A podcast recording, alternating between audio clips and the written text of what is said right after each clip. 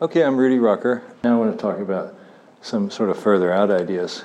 Now, these have to do with something that I call a life box. I've been talking about it for quite a long time. I think I first started writing about it even in 1975. It's this idea of getting a, a model of, a, of your mind that could be accessed you know, by a computer or in the cloud.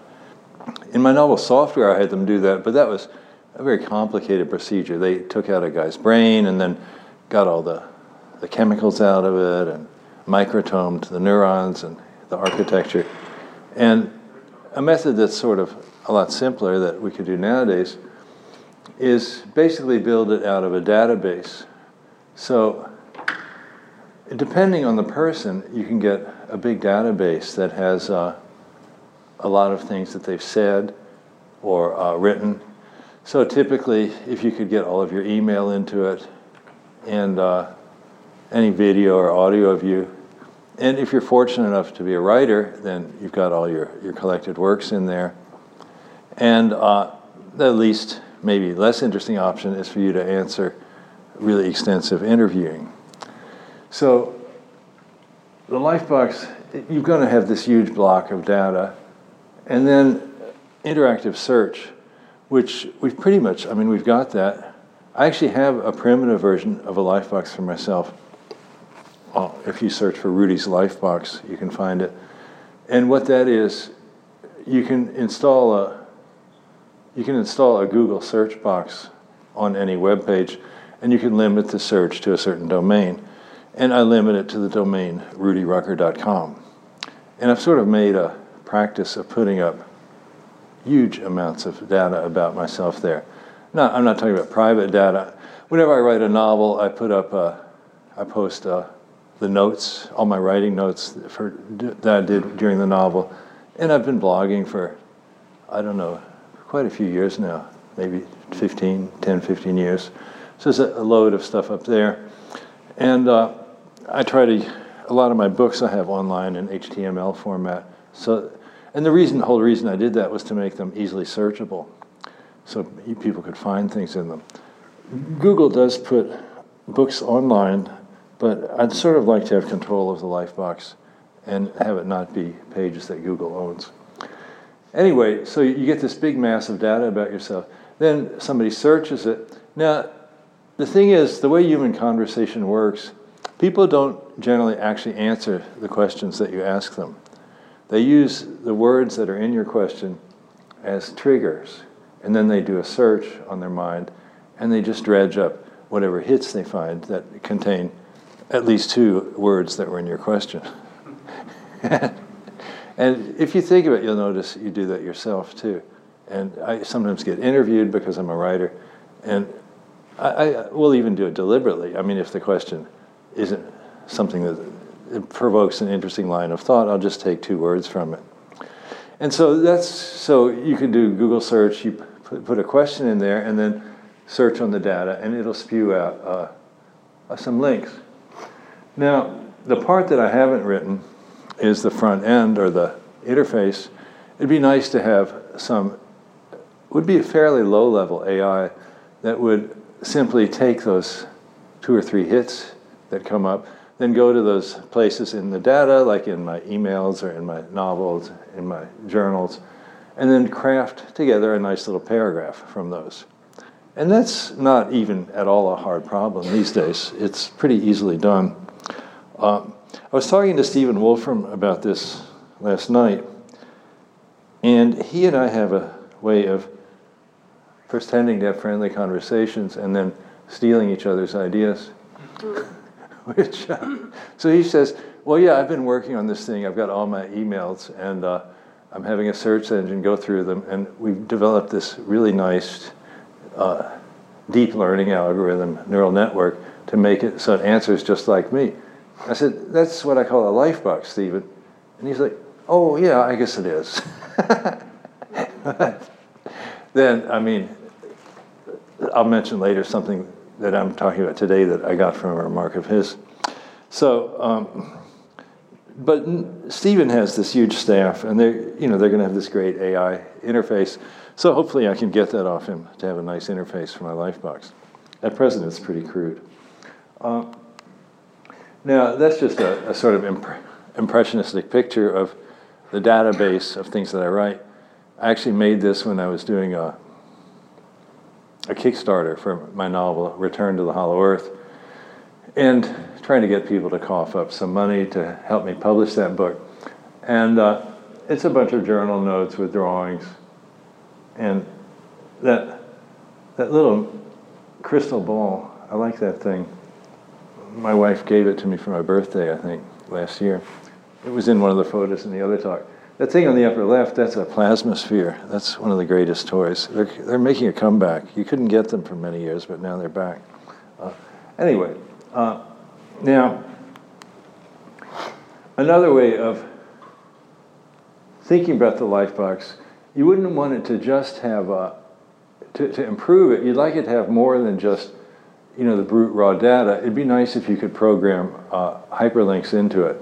Because there are things that, sentences that I've written or that I've thought that immediately link to other sentences that I think about but if you just did a raw search on the words, the, the raw search wouldn't turn that up.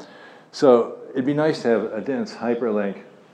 Uh, I don't know, it's a little hard to see this. Uh, I don't know if we can make it bigger. Can you see it? Yeah. Okay, I, I, won't take a chance and try to adjust my computer. I, I don't want to get into that. Why isn't it working? So uh, that's uh, the users, as people actually use your Lifebox, they'll be leaving traces of where they've been. So they'll be enriching it, they'll be adding hyperlinks. And again, this is one of these AI things where you could possibly have, uh, have it, the, the Lifebox itself be producing hyperlinks. So that's uh, a little bit tricky. That, that gets into understanding natural language, which is notoriously different, difficult problem. Now, uh, but going a little further, training your Lifebox, well, you want to feed it data. And uh, one thing you can do is talk with it. And in your natural flow of conversation, you have things that, uh, what do you talk about? If you mention A, what do you then typically talk about after that? So those are be, you'd be teaching it hyperlinks that, about the things, how to imitate somebody. So again, imitating what somebody says, that's pretty low level AI. You can just sort of kind of mindlessly notice that whenever they mention this topic, then whenever they talk about a pumpkin, then they talk about this one Halloween party where they got arrested, you know, and then you'd, you'd know to always mention those two together. So, uh, so let it deduce links. And again, neural net AI, for a long time, uh, there was this dream among AI workers that they're going to discover some sort of magic magic concept that would kind of crack the AI problem. And it's starting to look like there isn't going to be anything exactly like that. It's going to be a matter of just really uh, deep learning with neural nets, which is just giving a lot of data to a neural network and then testing it and saying, can you understand this? Can you identify this? And then if it if it's can, then you enhance the strength of the links that it has, and if it doesn't, you weaken them. And when you're left, you have this pile of, uh, oh, I don't know, maybe a thousand so called neurons with little lines running between them with weights connecting them all. And then that's a model of you. And you say, well, but wait, where's my soul? It's just this pile of numbers, you know. And that's the that's what's in your brain in some sense. It's just this pile of links. And it's not that there's some magic understanding we're going to get. Anyway, I've had a little, I have this novel I wrote called uh, Saucer Wisdom. I happen to have a copy or two with me today. And I'll just hold it up. Uh, this, um, there's a story in there that's sort of funny. The way this book is written, it's about. Uh,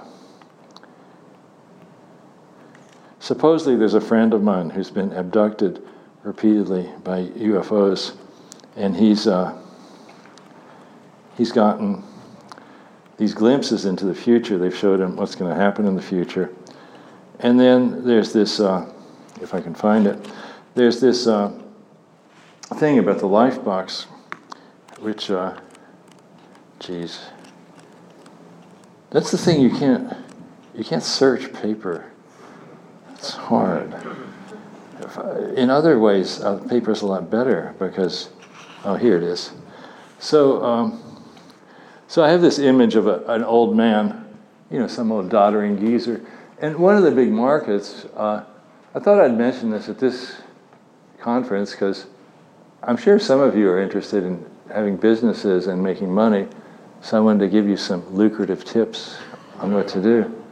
And uh, I think the Lifebox would be a very popular product because it's a very common, you've probably had relatives that do this. When they get old, they want to write their life story, they want to write their memoir. They want to make a web page with all the pictures of their life. They want to leave something behind that's a memento of them. And what we want to do, the next step, is to kick it up a little bit so you can have this web page that emulates them and you can talk to them. And people have already, been, there's already been talk about introducing products like this. There, I've seen articles about people doing this. I never get jack shit credit for it, even though I've been talking about it for 30 years. But uh, anyway, I'm getting credit today. Uh, the, uh, but it's going to be a commercial product. Actually, uh, Adrian went to a conference in San Francisco on digital immortality, and there was a guy from Hallmark Cards there. And he was saying, Yeah, we're totally invested in this. We want to get this to work because we want to have some program where people can uh, if you, if you search around, you'll find there are kind of weak products that do this now my life. So um, I had this idea about an old man, an old man who's using a life box. His name is Ned. They watch Ned. Uh, White haired Ned is pacing in his small backyard, a concrete slab with some beds of roses. He's talking and gesturing, wearing the headset and with the life box in his shirt pocket. You can hear the sound of the life box, It's a woman's pleasant voice. The marketing idea behind the life box is that old duffers always want to write down their life story. With the life box, they don't have to write. That's the big hangup. Uh, most people can't really write, you know, and your life story is very difficult because it's branching. It's a fractal, you know, everything leads to something else. So they can get by with just talking if they have the Lifebox. The Lifebox software is smart enough to organize the material into a shapely whole like an automatic ghostwriter. The hard thing about creating your life story is that your recollections aren't linear. They're a tangled banyan tree of branches that split and merge. The Lifebox uses hypertext links to hook together everything you tell it. Then your eventual audience can interact with your stories, interrupting and asking questions. That's the key thing, that it has to be interactive or you don't have the conversation. So, um, my guy in the story, he, he goes to, he jumps through time when Frank, old Ned is dead. And uh, he sees two of Ned's grandchildren who are playing with one of the copies of Ned's life box. Uh, wait a minute. Let's see. Okay. They watch Ned's grandchildren, Little Billy and Big Sis. The kids call the life box Grandpa, but they're mocking it too. They're not putting on the polite faces that kids usually show to grown ups. Billy asks the grandpa Lifebox about his first car. And the Lifebox starts talking about an electric powered Honda. And then it mentions something about using the car for dates. Sis, little Billy calls her Pig Sis instead of Big Sis. Sis asks the Lifebox about the first girl that Grandpa dated, and Grandpa goes off on that for a while. And then Sis looks around to make sure Mom's not in earshot. The coast is clear, so she asks naughty questions. Did you and your dates do it in the car? Did you use a rubber? Shrieks of laughter. You're a little too young to hear about that, says the grandpa lifebox calmly. Let me tell you more about the car. so it's just use cases. It's, it's always fun to think about the way people are actually going to use things. Now, uh,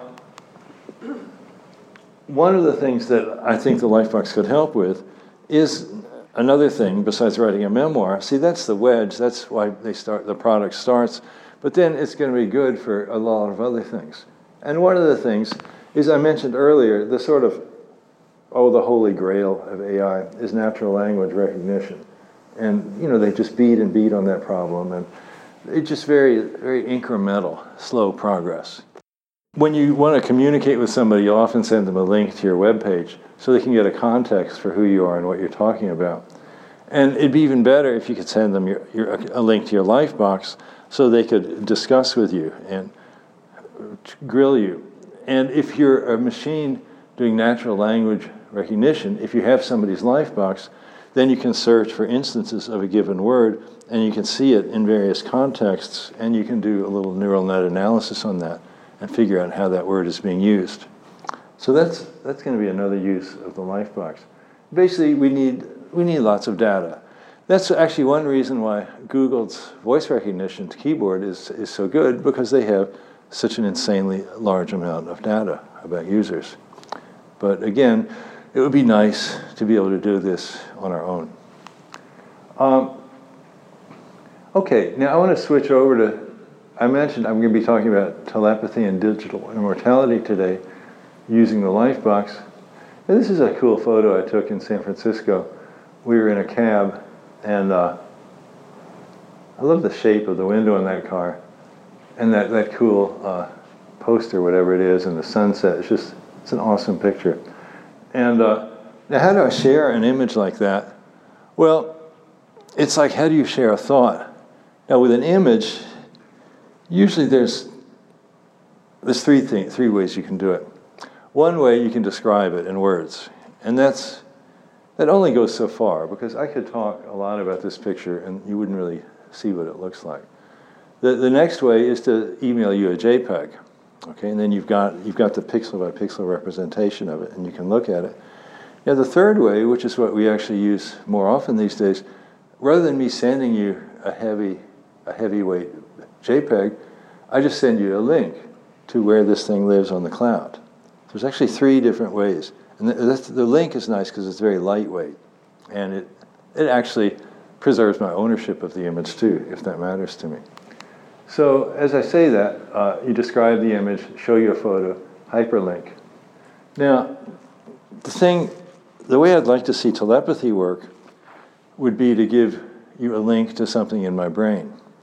I mean, it's kind of an outrageous notion, but it could be do done, could be doable.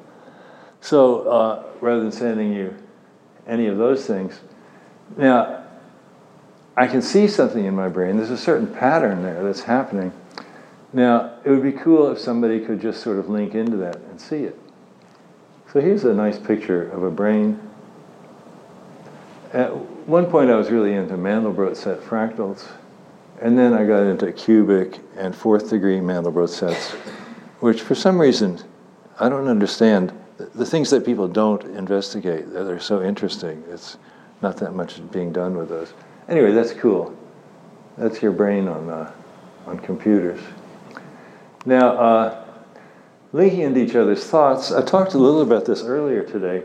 I talked about this idea that we could have these little slugs that would glue to your neck and they would be sensitive to uh, the electrical fields around your brain and maybe be able to. At the low end, it would just be like these things that they give people who have prosthetics and making the, the engines of the prosthetics be controlled by activities in their brain. That's, you know, that's totally doable. Though it's still pretty kludgy. I was, there's an article about it in last month's Scientific American. There's some guy, they actually, they put a chip into his head to make it work. And it was so he could raise his hand, his actually raise his artificial arm and drink a beer. I mean, that's a pretty stiff price to be able to drink a beer, to have a chip in your head, you know. So, basic rule of thumb: never let them implant things in your brain. You know, it's pretty obvious, but it's funny how slowly things shift, and suddenly these things start seeming, seeming reasonable that really are not reasonable. But if you've been around computers at all, you know that they're going to want to upgrade it 18 months from now, you know, or it's going to get some malware on it. That's going to be great. You're going to be listening to political speeches all night long. Uh, anyway, so that's the thing. We don't want the ads. Now, but this opens up the whole issue. If we do get telepathy happening at all, that's totally going to be a channel that we want to control it. Now, we've got uh, filtering it somehow. Now, of course, there's obvious sorts of filters like we use malware filters, spam filters, but you sort of would want something better for telepathy because it's such an intimate contact. You wouldn't want to be at all possible for bad actors to get at you. And uh, so, what are you going to use? I mean, something like blockchain, is that relevant here? I'm not sure that's exactly it. Uh, but it's, it's interesting to think about. What I think about really is there's this thing called recognition. And when somebody talks to you, when you see them, you recognize them. I mean, you, you actually can tell that's the actual person. There's this sort of deep process we have for recognizing people, and it's something about facial recognition, the recognition of voice, and also more of a an AI thing about understanding the nature of the things they say. So uh, I don't know. Uh, does anybody have any ideas about relevance of blockchain to telepathy? You want to throw anything out there? Well, we're going to keep the keys. Where are you going to keep the key? Yeah, can't people just intercept the information? Is there a software will always have possibility? Well, I do give people my email address if I want them to email me. So you could have a really screwed up email address for telepathy. But that's, you know, that's pretty weak. I think it, it needs a higher order kind of key. That's the thing, that's what I'm getting at with recognition. Well, let's let that fester for a little while and go on. Uh, digital immortality is another thing that I wanted to talk about. And uh, at what point can you say that you're able to make this is an old dream in science fiction. A lot of people have written about it. I don't know if any of you all read Cory Doctorow's novels. He had a novel called Walkaway that came out two years ago. That had a lot of digital immortality in it. Really fascinating. Uh, now, for if you want to get to digital immortality, there's there's four things you need, and sometimes people don't realize there's all of those things. Uh, to have the speed and the memory space like a human brain, that's, that's not necessarily out of reach. We could get there maybe in 20 or 30 years. Uh, the data also, with the Lifebox thing, if you're really thorough about it, and if this got to be something that you knew you wanted to do, you might be wearing sort of a, something like a camera for your whole life. People do these funny things, or you might be taping everything you do. You say, I, I want to make sure I have it all, so I want to go into the terminal Lifebox. So that's also doable. The thing actually that's hard is the sort of AI thing. In other words, to get software that is equivalent to humans.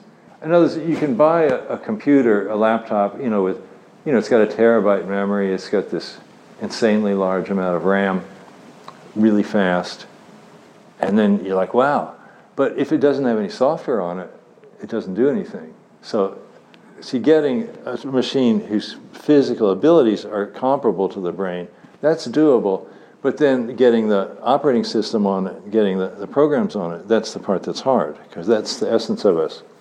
Um, now, then there's this fourth sort of elusive thing. We always feel like consciousness, that's something I have at my core. It's the sense of some pure sense of I am, I am me, this kind of white light, this luminous, numinous essence of yourself. Okay, and that's another issue. Now, uh, here's one of these graphs that people like to do. We're assuming Moore's law, so we have every every 15 years uh, the computational ability gets a thousand times better. I've always liked these uh, official prefixes that people use: kilo, mega, giga, tera. You know all of those. Peta, you're starting to hear. Exa, you don't hear so much. That's kind of, you'll be hearing more about that. But then we get to the really good ones. Zetta, uh, most people don't know that one. That's a one with 21 zeros. Yotta, that's 10 with the 24. Yotta, one interesting thing, I did a calculation when the sun comes up in the morning, it's really bright, okay? And I was like, well, how many watts is the sun? And I did a calculation, it's a yotta watt, okay? So we're just really lucky we don't have to pay the power bill for the sun. well, that's at the very top. See, yeah, then zettawatt, and they're not sure about those. See, they got zetta and yotta, and then there's the International Bureau of Official Scientific Prefixes. I think they're called something like that. So then they say, well, let's go Z, Y, X, and W. So the Xana, Xanaflop, WADA, you know, WADAFLOP. that's, that's a really good computer. So, uh, but it looks like to me like we'd be able to physically match the human brain around 2050. And when we're at the exaflop level or exabyte level, but to have to get all the way up to the WADA level to evolve human brain software. And if you did it just brute force, if you like set up a little virtual world with, you know, a billion little bots in there that were supposed to be like people, and each of them had the power of a an exaflop, you know, and then let them interact, do, neural nets with them, and you judge them, and let them do auto training and you have to let it run for a long time. Sometimes when we do, we get drunk with power with computers, and we've got to remember that, I mean, we evolved over, you know, 10 millions, tens of millions of years. Somebody could probably give me a better number than that. And it's not running on a cheesy little chip, you know. It's running on planet Earth, which is a fairly large computational system. But it's doable. It's doable. But maybe we can do that uh, by 2100, I, if Moore's law holds up. Uh, now that fourth thing, the I am part, that's there's I am, okay? That's me in the good old days when I was in grad school, back in the, the 70s. That was the true 60s, the 70s, okay? that's actually on the cover of my autobiography. It's called uh, it's called Nested Scrolls. So you might want to check that out sometime. Uh, now, another way, but given what is the, the question of what is consciousness like on a computer, there's this man called Damasio uh, who wrote a series of, he's a kind of a scientist, psychologist, and he has an interesting theory about what makes up consciousness. He thinks it's a four step process. And uh, step one is you have models of the things in the world. Like you have mental models of, you know, the chairs, my car, my house, my children. You know, these are little models kicking around. And then I have a model of myself, okay, me, the proto self. Then the next step is I have the, what they call the movie in the brain. I have the image of myself interacting with the objects around me. So that's pretty clear. And then Damasio says the key step, that's when you get to a, and even, I mean, even lower animals have one, two, and maybe three. Certainly, they have one and two, maybe three. The fourth level is when you have an image of yourself watching the movie in the brain. So that's uh, so because that's if you think about it, that's what you're imagining scenarios, but you're also aware of your own reactions to these scenarios that you're you're imagining. So he, he claims that that's that's where we get to consciousness. Now, once we know what we're trying to do, all of this can be emulated in software. There's no reason we couldn't emulate all of this. And so that's, I'm saying it wouldn't be necessarily that difficult if we could get something of the power of the human brain and with the level of uh, computational software. Another way to look at the I am issue, that's the old uh, Buddhist thing they'll say, uh, there's this question, this koan. Somebody says to the, the monk, Does a dog, let's see, can a dog have Buddha nature? And then the old monk says, The universal rain moistens all creatures. And, and what he means by that is everything in the universe has soul. And Stephen was actually getting at that earlier today. He talked about the principle of computational equivalence the idea is it's not necessarily something special about us. Anything in the world has this glow of white light coming through it, this sort of cosmic cosmic aha. So, easy problem. Now, uh, one more thing I want to kick in here that I've been thinking about recently. Uh, the idea of a juicy ghost. That's a phrase I just started thinking about. And uh, instead of modeling myself as a life box, you know, a box with a bunch of information in it and a bunch of software, what if I could just get juicy about it and copy myself into the, into the brain of a dog? And uh, why a dog? I don't know. This is a dog I used to have. His name was Arf. And this is one day Arf and I went rowing on the James River together. We had a little inflatable raft. And I took a picture of him. I don't think I've ever seen anyone look so noble, you know. and Arf is in a lot of my novels. Uh, anyway, the thing is, if you're going to go ahead and make a, a replica of yourself in the world, it's better to use an animal because then you've got sense organs, you've got mobility. In other words, who wants to just be some, some program in the cloud. What good is that? So uh, now if we spawn off either life boxes, copies of ourselves, or juicy ghosts, then we get into, here we get into, again, a possible blockchain situation. Suppose I've made three copies of myself and uh, I'm dead and I don't have any children or a wife, but I want one of my copies to get my stuff. And then, but maybe somebody snuck and made an extra copy or two of me. And so, which which is the real me? You know, which is the real copy? So, there's is there some sort of trademark I could put on it?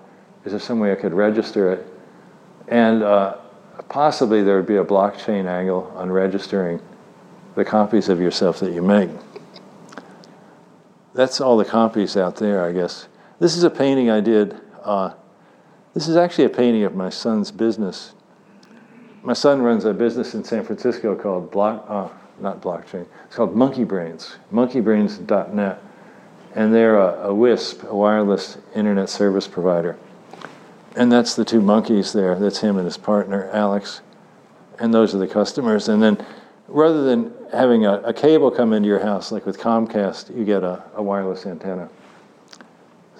And that's that's Route 280. A lot of traffic.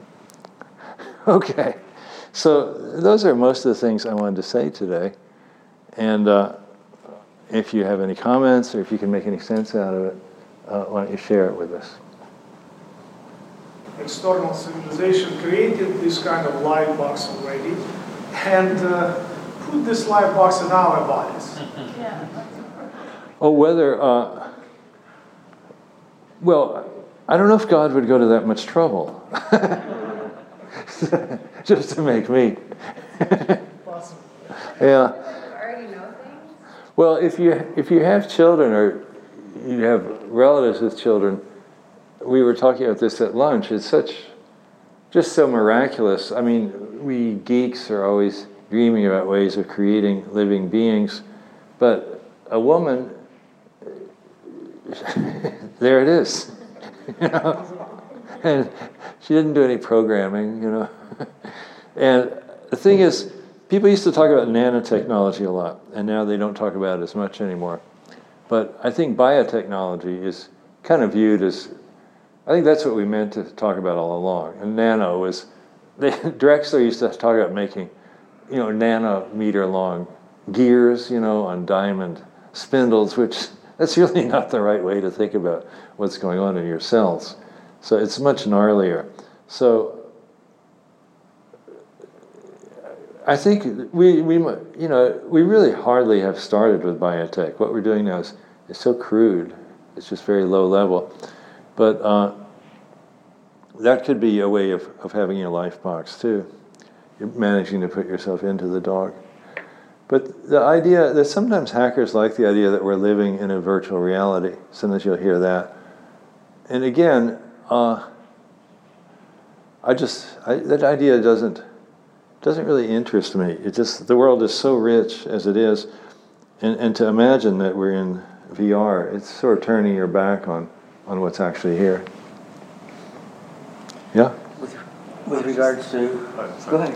Uh, I was thinking, you know, the kind of life boxes we make today, the crude ones with Facebook, and, Uh huh. and then even your life box, which is much richer, you know, the, how you use your website, it is is always kind of putting the best foot forward. You know, the social media, we put the smiling faces on. We don't put our worst uh, uh, thoughts and fears and everything forward. No, it's just it's more of a comment of just that the way you describe the life box would really re- it would really start happening when there's a full record, uh, un, uh, Right. uh, censored record. Well, that's yeah, that's a, a good point. That's that's even like almost like you can get into it's almost like a mental disease if you start looking at Facebook and all your friends are so successful and they're always having birthdays and going on trips and getting awards and buying new things. And that's you know they're not just sunk into the pits of depression and despair. You know, like we, we, it's better to see more things like that, and that's again, I think partly if people have more individual control over making their life boxes, that you might see more things like that. It can, uh, when it's mediated by a company, again, it's, it's not that Facebook particularly censors people very brutally.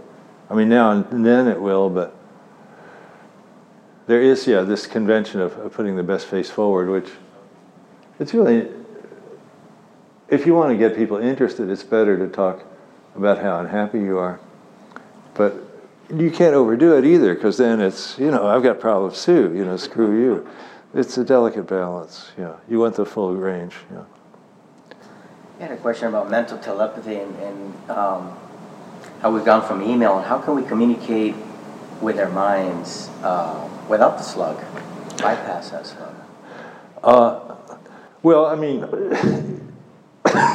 to communicate directly with your mind, I think I think it is going to happen, but it's as I say, it's it's so kludgy right now. Just to be able to drink a beer, you have to have a chip in your head. With,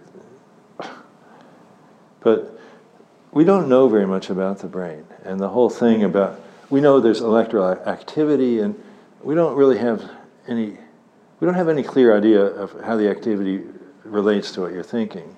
I mean, they will do these uh, PET scans, and they'll show you know certain parts of your brain light up when you think about you know a hamburger or when you think about a dead cat.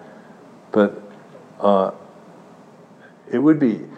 I do really like my voice. I've started using. I have a Pixel phone by Google. Okay, they're watching me all the time. I just got tired of being an Apple person, so I got the Pixel 2, and it, it has really good voice recognition on the keyboard, and I use that a lot for commenting because the keyboards are so shitty and small. You know, it's voice really helps, and I think voice is going to get super, super much better. Though, if I'm using the voice keyboard, then my wife will say, "What are you doing?" And so then the first part of the message is, "What are you doing?" it's be better if it knew my voice, his master's voice, you know. But uh, it's, I think that's really the next thing is going to be voice, and it. It took me a while to get used to doing voice because you need to sneak off alone to do it because it's just you seem weird if you're talking to the you know.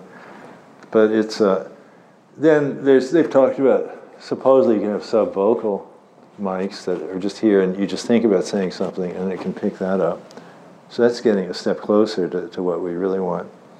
But uh, and again, the whole thing of whether we want to be able to see email in our head, it's uh, it's iffy, you know, because there's so much crap. And somehow there'd be something that wouldn't let you turn it off. and then you're schizophrenic, you know. It's the voice telling me to, to do things that I don't want to do.